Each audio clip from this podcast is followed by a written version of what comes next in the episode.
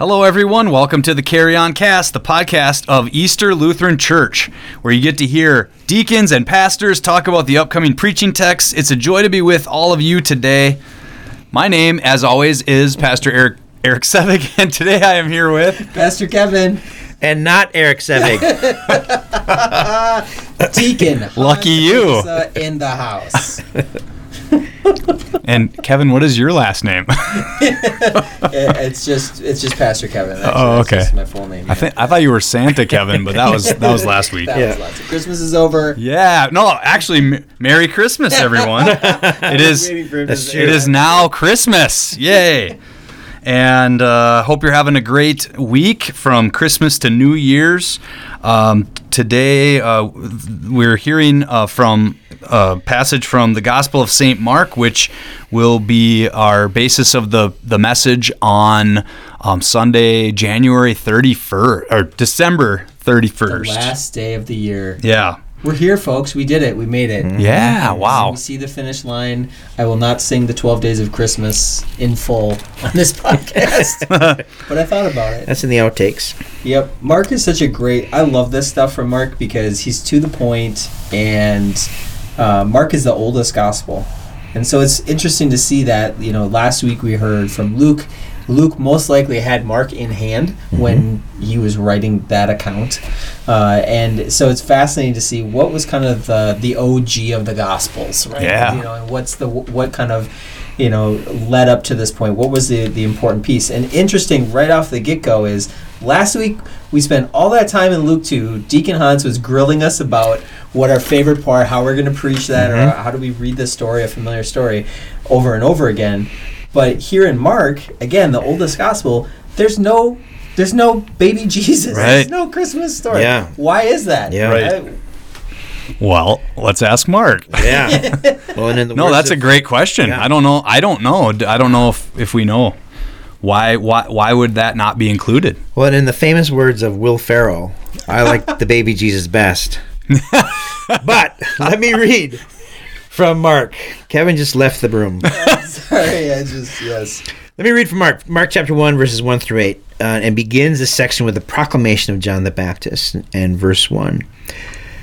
The beginning of the good news of Jesus Christ, the Son of God, as it is written in the prophet Isaiah See, I am sending my messenger ahead of you, who will prepare your way.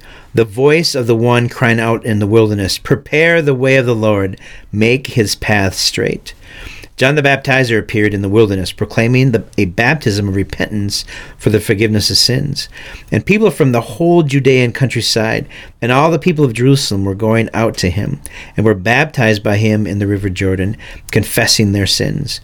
Now John was clothed with camel hair with a leather belt around his waist, and he ate locusts and wild honey. He proclaimed, The one who is more powerful than I is coming after me.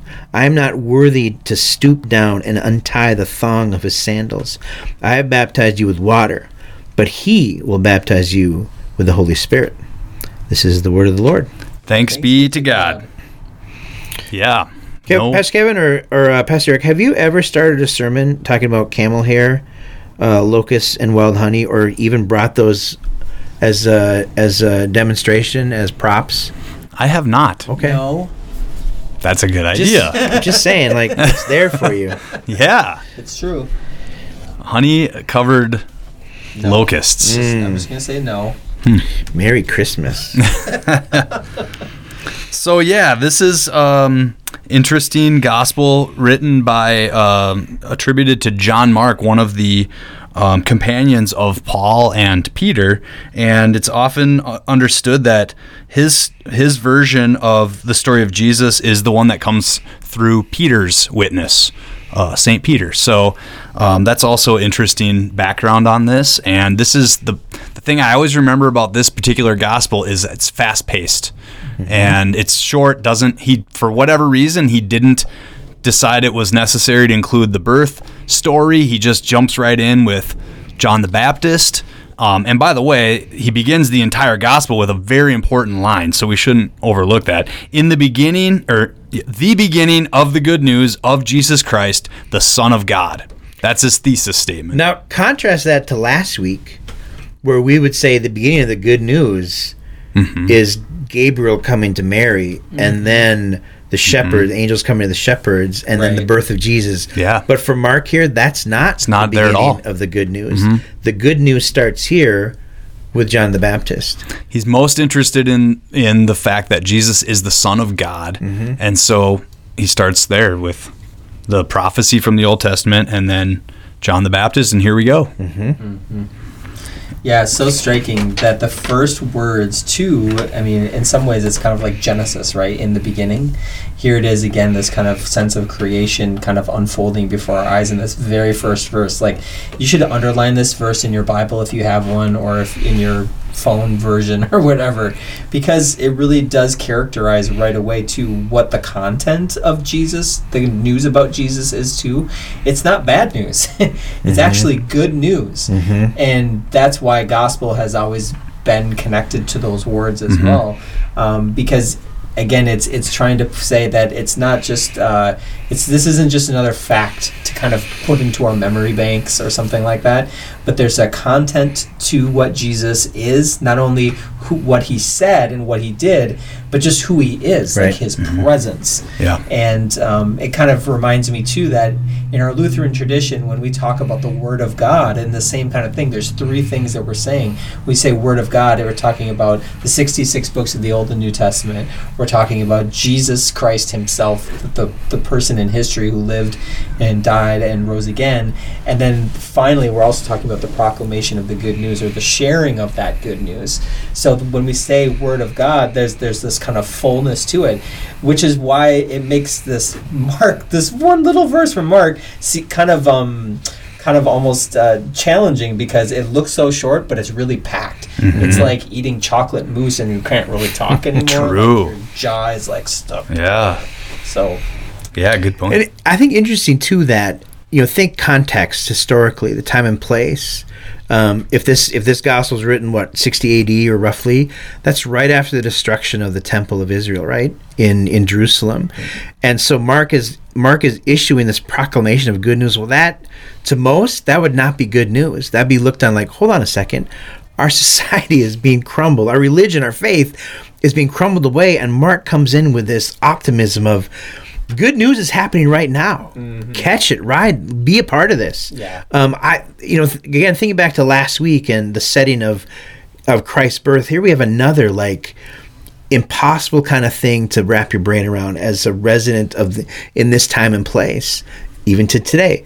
But Mark comes at us with this is amazing news. You got to pay attention to this, right? Yeah. that's fascinating. yeah.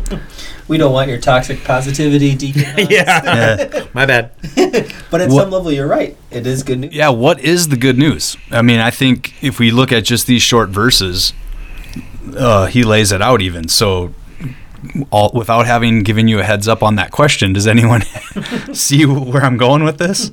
I Uh, see, but you go. Yeah, well, uh, I mean, John the Baptist is um, ba- doing baptism of repentance for the forgiveness of sins, and um, we, you were talking about the the word powerful shows up. Um, and he is saying that you know I'm this is my ministry. I'm forgiving sins but one who is more powerful than I is coming. And he ha- where's that power come from and what is that power? And he ref- he says he will baptize you with the holy spirit. So um, the good news is that th- this jesus comes with the power of god's holy spirit to forgive to confirm that these sins are forgiven this is a ministry of forgiveness And how huge is that? Because I love how, you know, verse 2, we get into the prophet Isaiah. And we've spent a number of weeks and over the last, over the fall, exploring different parts of the prophets. And I've appreciated that. We've heard from Isaiah, we've heard from Jeremiah, we've heard from Ezra, we've heard from all these different ones, right? Where they're all kind of, again, pointing to some sort of pointing to some sort of larger story. And here is Mark at the very beginning, again, the oldest gospel, immediately starting starts by quoting Isaiah as if to say, you have to understand Isaiah, you have to mm-hmm. understand the context The prophets. that Jesus mm-hmm. was a Jew mm-hmm. and that he was raised this way and that the words and the the hope and the content of Isaiah was actually pointing to something larger that's about to kind of emerge. Mm-hmm. And here again, you know, the voice crying out in the mm-hmm. wilderness, "Prepare the way of the Lord, make his you know, make his straight, make his path straight." Like, Yep. all of this was kind of setting up. And so that's where Mark is saying, hey, before we can even get into the story, you have Yep. to understand the context of where Yes. this is coming from. Mm-hmm. This is the one who we have been looking for, and he has the power of God. He is God. Um, and then the rest of the um, gospel goes on to continue to sh- give um, what Jesus did that proves this. And, you know, the whole point of the gospel is to say who Jesus is, the fulfillment of the prophets, the Son of God who delivers all God's promises to you. So, um, and so it's the uh, the the rest of the gospel um, tells the story of Jesus' ministry, all of the um, things he did to reveal the confirmation of this authority, the one who is who is more powerful than I, who baptize you with the Holy Spirit. Yeah. Isn't it interesting that, you know, lots of times we talk about the, that baptism is a cornerstone of faith, right? And mm-hmm. that's Mark brings baptism into the beginning of Mark right away here, right in the beginning of the story, right? You have this guy named John the Baptizer, right? And baptism wasn't a new thing. We see that in Jewish tradition that there were experiences or, mm-hmm. or processes of, of being able to, to, to, to share in baptism. But Jesus really transformed the understanding of that and what was kind of going on with that. But the striking thing for me is do you guys ever think about Jesus himself being baptized? Mm-hmm. I mean, we talk about that. It's like, Pastor Erik, you, you baptized like three babies one Sunday. Yeah. Like, just recently. it's like you become so commonplace to seeing that it happens. But do we ever think a lot about what Jesus, what it meant that Jesus was baptized, and why why was that a thing? Yeah. Yeah, if it's if it's good for Jesus, it's good for us. you know, I mean that's what makes a sacrament is Jesus did it and he commanded us to do it. Um and uh, so we do and Yeah, I I've read too that I that that Jesus didn't have to be baptized, but he did to fulfill all that God had asked Yeah. of him, and I like that. Like he didn't need to because he was without sin. with he was without sin, Yeah. exactly. But he did it. He did it to say to not only I think Father, but to or to God, but to the, everyone else. Like I'm all in on this. Like this is why I'm here, and baptism is a part of that. Um, yeah. recipe is not the right word, but it, it's part of that Yeah. pres- subs- prescription for for faith. Like journey with me, uh, come come be a part of this with me. So And there's something beautiful that we would say is that, you know, I have baptized you with water, this is verse 8, but he will baptize you with the Holy Spirit. And that gift of the Holy Spirit, right, really is where we see the empowering of people's gifts. And how important that is to be able to say, maybe Mark is making the case here is that we can't take out baptism because that's where all of our ministry flows out of, right? That's what we understand um, all the different ways that we serve. Like, I, I'm I'm always amazed um, by the adults who step up to serve in confirmation, right? I mean, talk And about- thankful. Yeah, and thankful. Yeah. But talk about some of the gifts that you've seen Yeah. from some of the adults that have stepped up into that because you think like, oh, we're here to help Right, the kids. But right. Really, something else happens to you when you Right. step into that kind of ministry thing. yeah, I, I I think they discover that one they learn as much now as a whatever year old mm-hmm. that they mm-hmm. would didn't pick up on as when they went through it themselves, right? Mm-hmm. And I think, and I'm speaking for them, and I hope this is true because I find it true. Uh, like there's just a joy when a kid gets it. It doesn't last long; it's fleeting. But when they get some of the some of the love that they experience in community, some of the you know some of the things that bring them together, the bring them together, the fellowship kind of stuff, and then just knowing, and I hope they hear this or feel this, and and their parents do too. But just knowing that there's another adult who doesn't have the answers like me, who doesn't have it figured out like me, but is willing to take the risk just to be together, right? Like I, for me, that's the most important piece. Is just give me a fellow sojourner who is in on the bit. Like I'm not going to claim to have any answers or any truths but I, I'm taking the risk to be with you and trust you that this relationship actually means something, that this relationship is part of the good news story. Um, Uh, that's kind of where I see Mhm. Well, that would make sense if we have a relational God Right. who chooses to come in human form and Right. says, I actually want to get into the stuff of life with you. Right. And so if you're going to be baptized, then I'm going to be baptized. And when we're baptized into Christ's life, we're also baptized Mhm. into his death and into his Mhm. resurrection. And all that becomes good news. into the ministry. Exactly. hmm I mean, I've seen more kids do ministry to me Right. as far as teaching me how to accept people or welcome people Right. or to forgive somebody. Right. I mean, I need that example too. I- you know, so I think to go along with that too, like I don't think Mark anticipated us reading this Bible two thousand years later, right?